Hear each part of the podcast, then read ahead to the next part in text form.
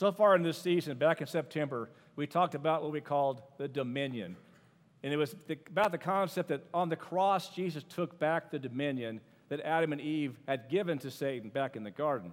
He took it back, and between breakfast and dinner on that first Easter morning, he delivered it back to God. And what we, what we wanted to discover in that whole discussion way back in September was now, because of that, we are the dominion. It's time to act like it. In October, the topic was Is there not a cause? We were looking at the reasons for why we do things. And there were three things I pointed out in that message. One was awe. Why do we do it? Because we're in awe of God. This awesome God who's this entire universe that's so big we can't even comprehend it, yet it fits in the span of his hand. And that awe of God that we have translated into gratitude because it was that God who died for you and me. And which leads to me into the third thing that motivates, and that was fury. Fury at what the enemy is doing to God's people. Fury at what the enemy is doing to the world. We have the awe and the gratitude leading to fury. We talked about that back in October all part of our, of our theme for, this, for the year. In November, the topic was go the distance. In that, t- that discussion, we talked about how do you go the distance? How do you get from, from the start to the, to the finish? And it was, first of all, you press in to Jesus. Second of all, you press on. It means you don't quit. And thirdly, you press toward. You press towards God's best plan for our lives. You got to go the distance we talked about in November. But then in December, moved on to the cost of compromise. And that discussion was more along the lines of you ever get to the point in your life where you look back and say, Who was that guy? Or you, look at, or you get to the point in the life where you look in the mirror today and say, Who is that guy? How did I become this? How did this happen to me? And we talked about that doesn't happen in big chunks, does it? It happens one little compromise at a time, building upon each other. So we talked about not just that cost of compromise, but what do you do about it so you can turn that around? Which led into January, where we talked about what we call gap in the gate faith. That's about believing God in the gaps. You ever been in a gap where it was hard? You know, and it's like this, it's, you know, you just, just didn't just finish this cool worship time. It's like dry and hard and struggle and everything else. It's that gap. But things may not be going as good as you'd like it to go. And we talked at that time about what do you do about those gaps in the gate?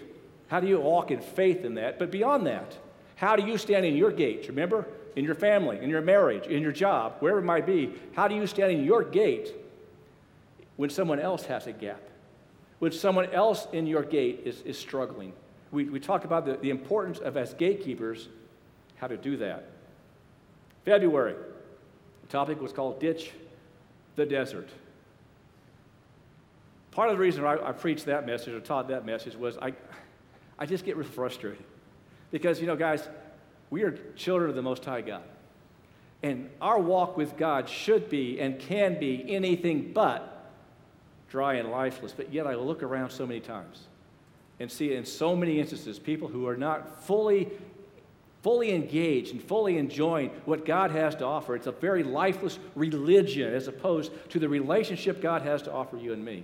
And so we talk about ditching that desert of dryness. Because we can do that if we will ditch the dry and lifeless things that the world has to offer. From there, we moved on into March. The topic was living in the bigger. What we were trying to talk about there was the, the concept that you got to plant seeds. And we're not talking about, as we talked about in the, in the parable of the sower, where the, the seed is the word of God, although that is a seed you want to plant in your life. We're talking about, in that case, the seeds you and I plant in our everyday lives. When we're, at, we're we go and do something for somebody with no thought of recompense. We go and do something for somebody um, that maybe that person is not very nice, or they're an enemy, or what it might, might be. But we're planting the seeds. My wife used to call it samples. In one of our businesses that we had, um, I used to give out samples. It was an etched mug, and I would give out samples to corporations. And I would keep doing that and keep doing that. And I, sometimes I'd go for a month and hand out samples and not get one order. But I knew if I kept planting that seed, eventually I would get the order. It always worked out that way. And we talk about how that works in the spiritual realm as, as you and I are doing and simply obeying God. We're simply doing what God wants us to do. And we, we do it, and sometimes it feels like it's not working. You ever said that or thought that? It's not working. And God says, just keep doing it. keep planting the seeds because He promises it will come back. So that was the living in the bigger. How do you do that? You keep planting those seeds, and I guarantee you, I guarantee you, if you do that, you do that with a whole heart, there will come a point in your life where you get a peek into God's infinity. Just a peek into the infinity of God. You get a peek into the potential that God has for your life. But you don't get there if you don't plant the seeds. Which led us to April. The topic there was level up. The whole idea behind that one was as gatekeepers, as those of us who stand in our gates for God for His good, for those of us who are freed up to do that, we stand in our gates of our marriages and our, in our families and our jobs and our coaches whatever the case might be, we stand there holding ourselves to a higher standard holding ourselves to a higher standard, not because of a list of do's and don'ts that some church figured out that makes them and gives them their name, uh, but about because you want to honor God in the process. And that is what we do to level up from where we are now, which leads us very strongly to our final, our final message of the year. And it's on the simple, the topic that has been the season theme, which is finish strong. The story, I'm going to tell you brief stories about four, four different guys. First one's Samson. When I think of Samson, I think of sloppiness. Samson was sloppy. You know the story of Samson. He had a problem with girls. These women always messed him up because he, he, was sloppy. He would compromise on what he knew God wanted him to do. And that sloppiness got him in trouble until God found him. And he learned that even if you've gotten sloppy, you can still finish strong. Gideon in the Old Testament. When I think of him, I think of a guy who had kind of settled into life.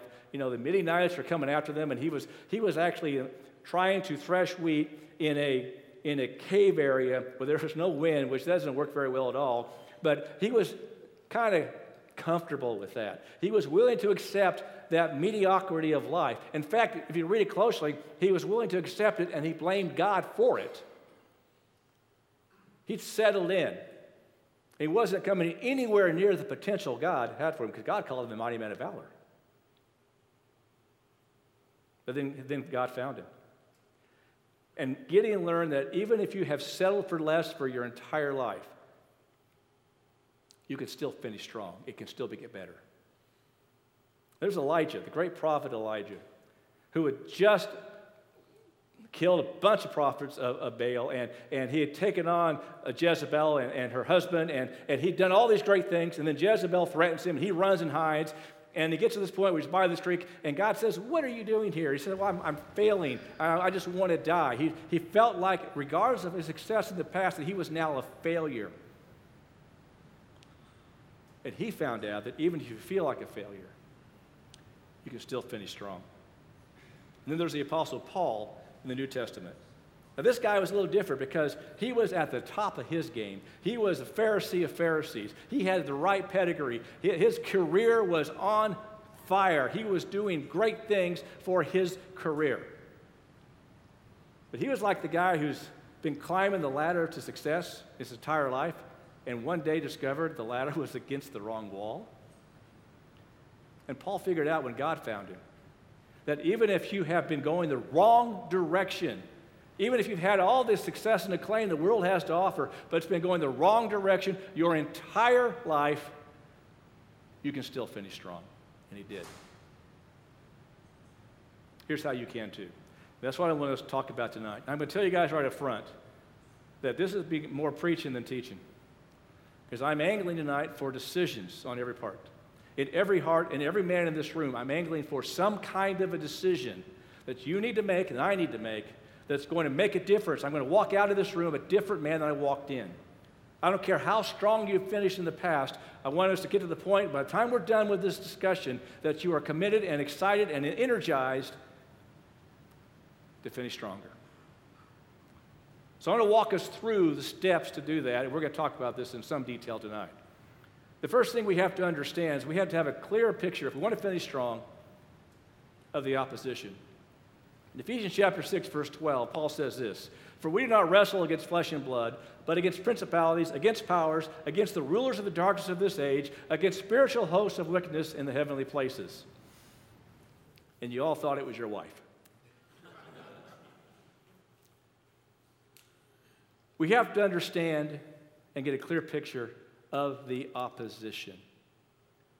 Who it's not.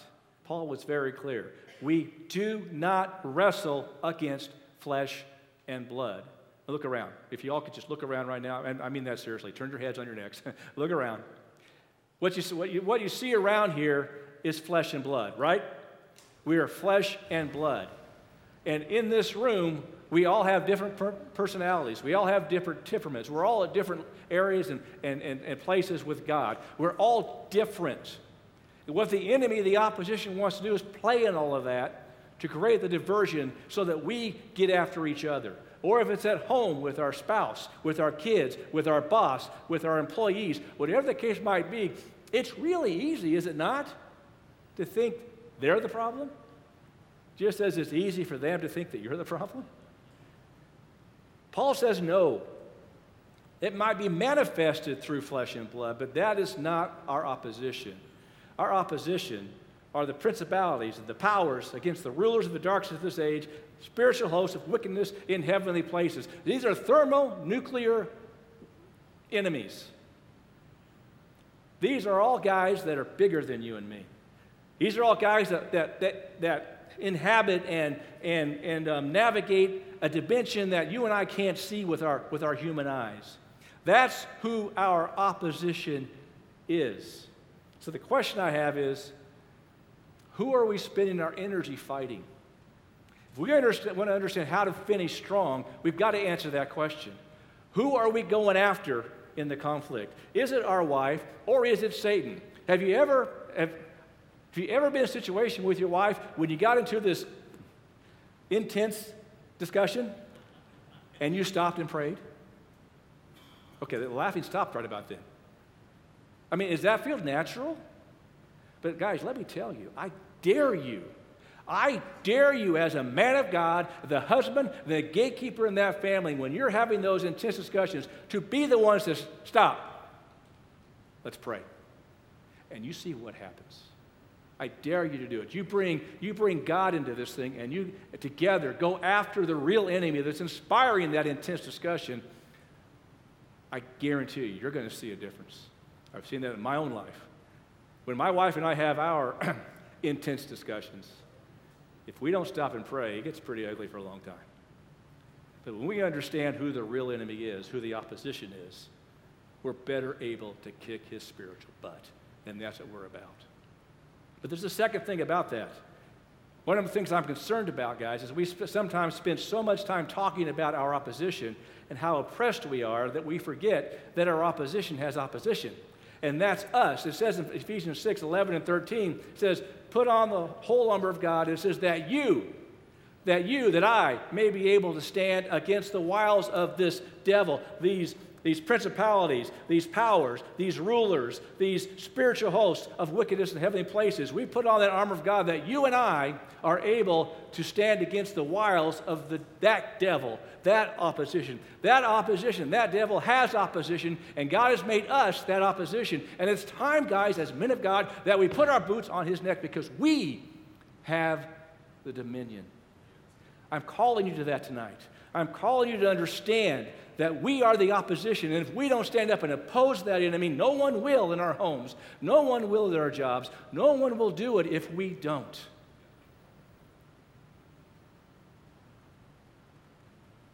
Finishing strong means stop being oppressed. Uh, yeah, you're going to get attacked, but stop being identified as I'm the oppressed guy.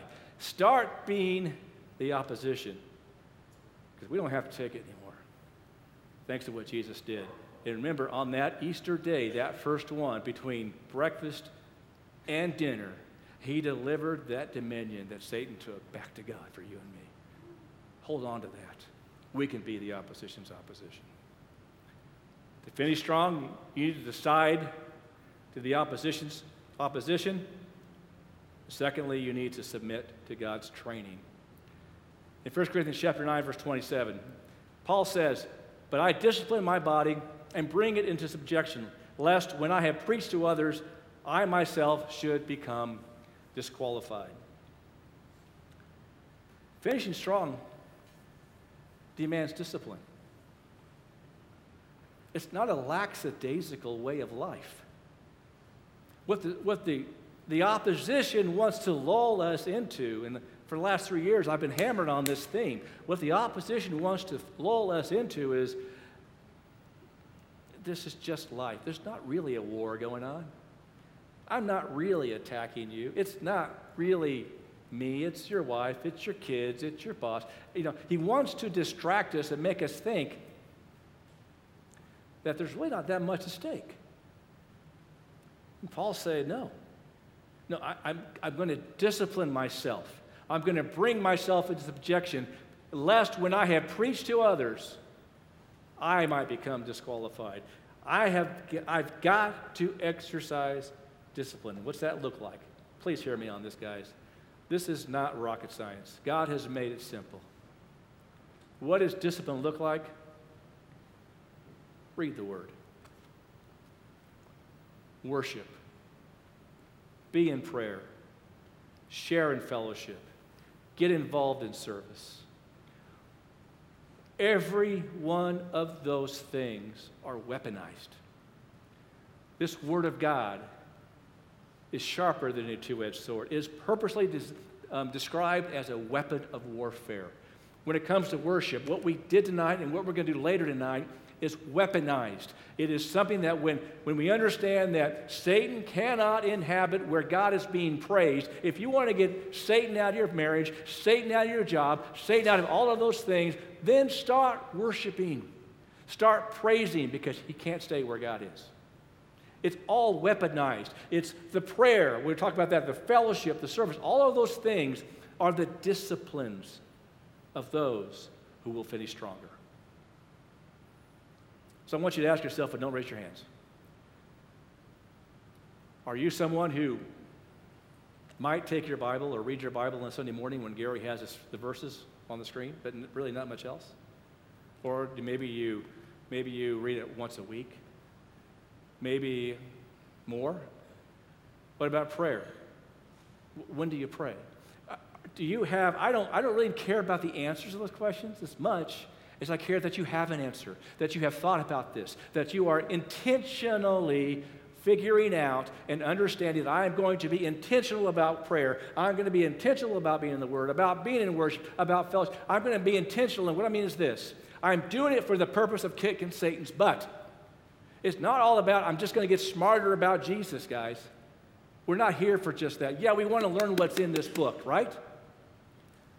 But our purpose is to do it for the purpose of glorifying God, and that means when we glorify God, Satan is not. So if we are going to finish stronger, we got to train for it. Can't rely on osmosis. I've got a, yeah, I've got a Bible. Hmm. It's not quite good enough. Yeah, I listen to worship music in between country. There's nothing wrong with country. But, guys, do you do it accidentally or intentionally? And I'm calling you tonight to train. I'm calling you as men of God tonight to be diligent, to exercise the Word of God in your life, to exercise worship in your life, to exercise prayer in your life, and fellowship and service. I'm calling upon you to do that, and I tell you, you do that you will learn what it means to finish strong. That's thirdly. To finish strong, you do need to decide to be the opposition's opposition. Now, number two, you need to train and train hard. Number three, you got to get in the race. How many of you were ever in track? Raise your hand. Okay, do they still call it that? Track? Track and field? Cross country, anything where you had a race to go to. Um, I had about two weeks of that, and I decided I didn't like to run. Um, I was more the basketball guy, but but I, I don't care what it is, whether it's track or basketball or football or whatever the, the sport might be. It's about the time you're six years old, it stops being cute that while you're out there in the ball field, you're, you're picking the daisies instead of chasing the ball, right? It's kind of cute when you're, when you're a little kid. But it's not cute when you're, when you're an older man out there doing that, right? And so if you're an adult and you're out there playing softball and, and you're kind of looking around and you're throwing your glove up in the air and then, the, and then you're picking the daisies and then you're doing all the things the kids do, does that seem right? And yet, that's how many of us race in the spiritual warfare. We're not, we need to keep our eye on the goal. We don't want to race with no goal. Paul says in, um, in 1 Corinthians chapter 9, he said, Do you not know that those who run in a race all run, but one receives the prize? And then he says this really important sentence right here Run in such a way that you may obtain it. Be intentional. If there's a word that I want to keep saying over and over again tonight, is that word intentional. Do it on purpose. Do it on purpose. Run in the race as if you want to win, right? Run in the race as if today's not good enough. Yeah, thank you, God. It was awesome day. There was Rusty's day, and I, am very pleased about today. But tomorrow, Lord, I want to do better for you. Tomorrow, I want to do more for you. Tomorrow, I want to matter to the mission more for you. Show me how to do that. I intend to find a way to do that. Do it with intentionality. Run in such a way that you may obtain that prize. That's the purpose of the race, guys. Uh, that's the purpose of church on Sunday mornings. That's the purpose of man to man. That's the purpose of everything that we do here. I know Gary and Jack would, and his, their teams would, would tell us this. That's why we do it. This is not to entertain. It is to get our eyes focused on the prize, and so we can run the race intending to win. And the good news is, is we can. We're going to talk about that in a minute. And that is awesome. Philippians 3:14 says, Paul says, "I press toward the goal for the prize of the upward call in Christ Jesus." That's the prize. Pri- the prize to Paul was to accomplish his purpose for existing. Guys, you've heard me say many times, we are not put here on this earth to just take up space and use up air, right? We're not put this on this, on this earth to just be God has designed every one of you, every one of us, specifically to fit into His plan. Every one of us is packaged with that purpose. Every one of us has this designed by God Himself. Think about that the God of the universe that created everything designed you for a purpose. What David talked about before he was born, he was in his mother's room. God put him together. It's the same for you and me. You are each, we are each wired weird, unique. Every one of us have been wired that way. And whatever that wiring leads to is our prize. You may not be wired to get up here on the stage and preach, so don't do it. But whatever you are wired for, find it out and do it because that's the prize. That's why you are in the race. Otherwise, when we become, become a Christian and we're saved, why don't we just go to heaven then? Why are we still here unless we have a purpose? And guys, if you're still breathing tonight, and most of you seem to be, that means you've got a purpose. And that purpose is your prize. And that's why you're in the race. You got to get in the race as if you're going to win the prize. But one of the things that we have to do is in the process of that is when we're in this race, or we're in a, a, basketball game or a, did you guys see that game? Was it against Toronto? And um, who? Holy cow! I'm sorry. That was just that was wild. That last second thing, that thing fell. Anyway, that had nothing to do with that. It just hit me. Um, but can you imagine? Let's use that for now. You imagine who was it that made that last shot? Okay. Can you imagine if he had done it with football? Like, do you play basketball with football? No, no. Last time I've tried to dribble footballs, it doesn't go, it doesn't go well. Uh, do you play football with a basketball or a golf ball? Do you use golf clubs in swimming? I mean, all those things are silly, right? No one would do that. Um, and if you did, you'd probably get hurt. That you, you have to, when you're in the sport, whether it's running or, or it's basketball or it's football or lacrosse or anything there, you've got to use the right equipment. And Paul was very clear about, once again, Ephesians chapter 6, about the equipment that we have to use for this race of life, for this, this battle, for this, for, to help us get this prize. And we've talked about this a lot of times. So I'm not going to define all of these. I just want to see, I want you to see these in the context of the right equipment versus the wrong. The belt of truth in Ephesians chapter 6. God says, if you want to finish strong, tell the truth. But how many times do we fall back on lies? Or maybe little white lies? God says, there's a breastplate of, right, a breastplate of righteousness. And God says, if you want to finish strong, you need to live in the righteousness that Jesus has provided you. And yet, how many times we find ourselves maybe compromising on that and not leveling up? God says, if you want to finish strong, you've got to wear the boots of peace. I love that picture because it's almost like they're cleats. And those cleats have the, the spikes in them, and they're able to stick them in the ground and have their leverage. Well, what if they put on snow skis? I mean, we have the boots of peace versus the snow skis of war and slippery and sloppiness. And yet, if we, we, we, we take off the boots of peace that give us that leverage with which to fight those enemies, and we wonder why we slip backwards. There's the shield of faith. God says, if you want to finish strong, you got to walk in faith because that's what's going to keep those fiery darts off of you.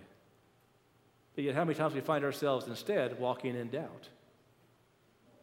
I mean, the God of all creation, this God who, who in the span of his hand holds all creation, all the universe, this God of all creation that loved us so much that he not only just noticed us, like David said, What is man? He not only just noticed us, but then he sent his son Jesus down to the earth to die for you and me. Who, who he went to that length for you and me. He did it because he loved us. And we're going to doubt that? Yeah, but look at all the terrible things, Doug, that are going on in my life right now. I'm losing my job, or my, my wife doesn't like me, or on and on and on and on it goes. And we can come up with all these things. Once again, who we're focusing on, which opposition. And God says, I hold this in the span of my hands, and I love you. Trust me. The shield of faith. Don't, don't fall for the doubt. Helmet of salvation. You know, helmet of salvation Part of that is, you know, what goes near versus worldly wisdom.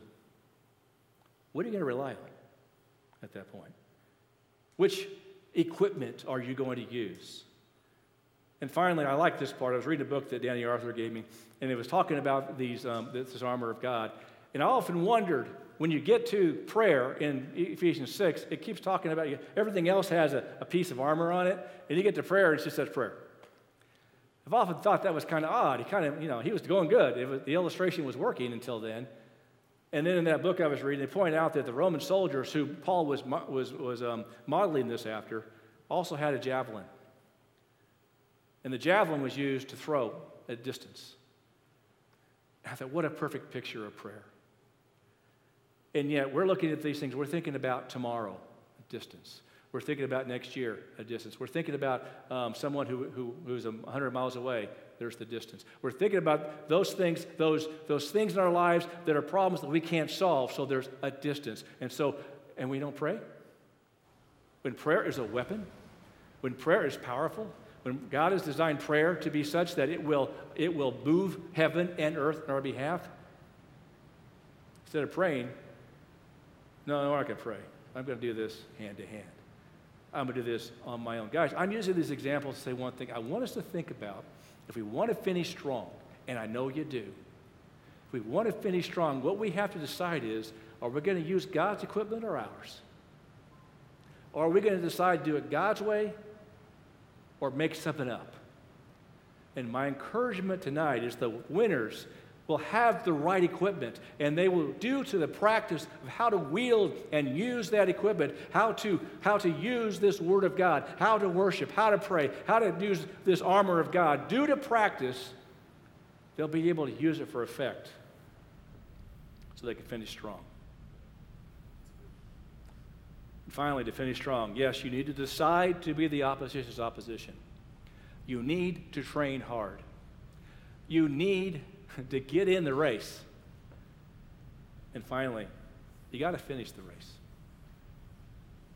Ephesians chapter 6, verse 13, the first part of that, Paul says, Therefore, take up the whole armor of God that you may be with, with able to withstand. I'll stop there for a second. It doesn't mean not cave, not wilt, not give up. The purpose for putting on this armor of God is to withstand. When? When times are good? When everything's going your way? No. To be able to withstand in the evil day. In a group this size right now, I know that some of you are going through some hard times. It's the evil day for you right now. And I'm just telling you, you can finish strong. You can finish strong if you're willing to train, if you're willing to do the exercise, if you're willing to use the right equipment, you can finish strong in spite of the evil day. You can overcome the evil day. Why? Because greater is He that's in us than He that's in the world. I guarantee you, your better days are ahead, and your best days are ahead. If you take God at His word. The reality of this is, guys, you can't finish if you don't finish. I know. That's profound. But is it not true? You can't finish if you don't finish. I don't care. You go to sport. My mind was basketball. By the time I was um, probably in seventh grade, sixth grade, fifth, sixth, seventh grade, I was, I was already this height. So I always played the post. I was the center, if you can believe it or not, and such. And in one year, I went from playing center in basketball to point guard. And that was an interesting transition, to say the least. But the point of this was is, is that the only way I was able to do that was I, I couldn't quit. I love basketball. So I had to learn to do this thing called dribble. Because back in those days, the guy in the center just took the ball, passed, took the ball, passed, took the ball, passed, or then took it to the rim. We didn't do much dribbling. If I had quit, I would have never learned that, would never play basketball again. But I loved the game, so I didn't quit. I learned that if I want to finish, I got to finish. In the same way with, with anything that comes our way that, this, that Satan those, and those enemies and spiritual powers are trying to put in front of you, he just doesn't want you to finish. Think about Jesus. Many times we look at what happened up to and on the cross, and we think that Satan was thrilled and threw a party when Jesus died. And I'm telling you, no, that's not what happened. Everything that you're reading in Scripture about what Satan was doing on while Jesus was heading to and on the cross was to do one thing get him to quit. Because he knew if Jesus landed on that cross and he died on that cross, having not compromised, Satan was doomed. And that's what he wants to you and me. He just wants us to quit. And, gentlemen, I'm calling you tonight to realize that. In any issue you have right now or in the future in your life, to realize that reality and to say, wait a minute, no, I will not quit. I will finish because God says I can and I will finish strong. That is what, gentlemen, we can do. We can withstand in the evil day if we just don't quit. In Ephesians 6:13, the second half of that says, when it's all done, we're still standing. And have we done all? All the stuff we've talked about tonight, have we done all? We've been disciplined. We have put on the right equipment. We have exercised. We have intentionality. We have decided we're not going to quit it. We, after having done all, we've actually exercised this and put this in our life. At the end of the day, if the battle's still going and we've done all we can do, stand and just stand and take it because God is for us. Who's going to be against you? If you do all these things, at the end of the race, at the end of that race, you're going to, you'll be standing strong. You'll finish strong. There's the story of the, um, we read in the Bible of the, um, the sower. And, you know, I mean, I'm sure most of you, if not all of you, have heard this story. There's, there's four different, there's the hard ground, the rocky ground, the weedy ground, and the good ground. We've, we've heard the story, and, and, the, and the seed is, is, is, is, is um, sowed on all those different grounds with different results. I'm not going to go into the specifics of that. I think it was Gary, one of you guys recently taught on that, and um, it was, okay, it was Gary, and, um, and did an awesome job as usual with that. I'm not going to go into those specifics. I want us to think about something. How many of you have ever been on a farm or ever worked a farm? Okay, I just want to ask this question because this will help with, with the illustration. Um, of those who raised their hand, did any of you ever have to start with ground that was not perfect when you were, were planting? Okay. My father in law, my late father in law, John, was, he worked as a farmer in the Imperial Valley. And when they immigrated to that area, it was just desert. It was, and it was hot. And I mean, the, water issues and everything else. And he had to turn all of that land into farmland. It didn't start off as good ground. It started off as rocky ground, as hard ground. It started off weedy. They had, had to go through and take what was inefficient and not good and help it, and it became good ground. And when it did, it produced and produced and produced. I bring that story up for this, guys. Everyone in this room, I don't care how far we've come, we came from rocky ground. We came from the hard path. We none of us have started out as good ground. It started out somewhere, and we had it, God had to, to work with us over the years to bring us to repentance, to bring us to Him, to where we now got to the point where we will absorb this word, this seed that He wants to plant in our heart and it stays and it grows and it produces. And I'm going to tell you that this, guys, because I don't care where you are. You may think right now, I'm not worthy, or I've really screwed up, or I've messed up, or i I could never do what you're saying, Doug. You may be thinking those things. I'm telling you, yes, you can. You can become good ground. You can become productive ground. You can become stronger, and you can finish that way when your life is over. If only you will put these principles into practice because God said you could.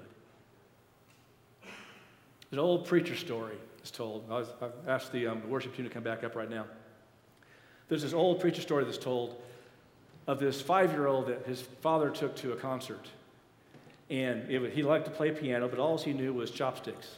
Many of you have heard this story. But I'm going to tell it to you for a purpose.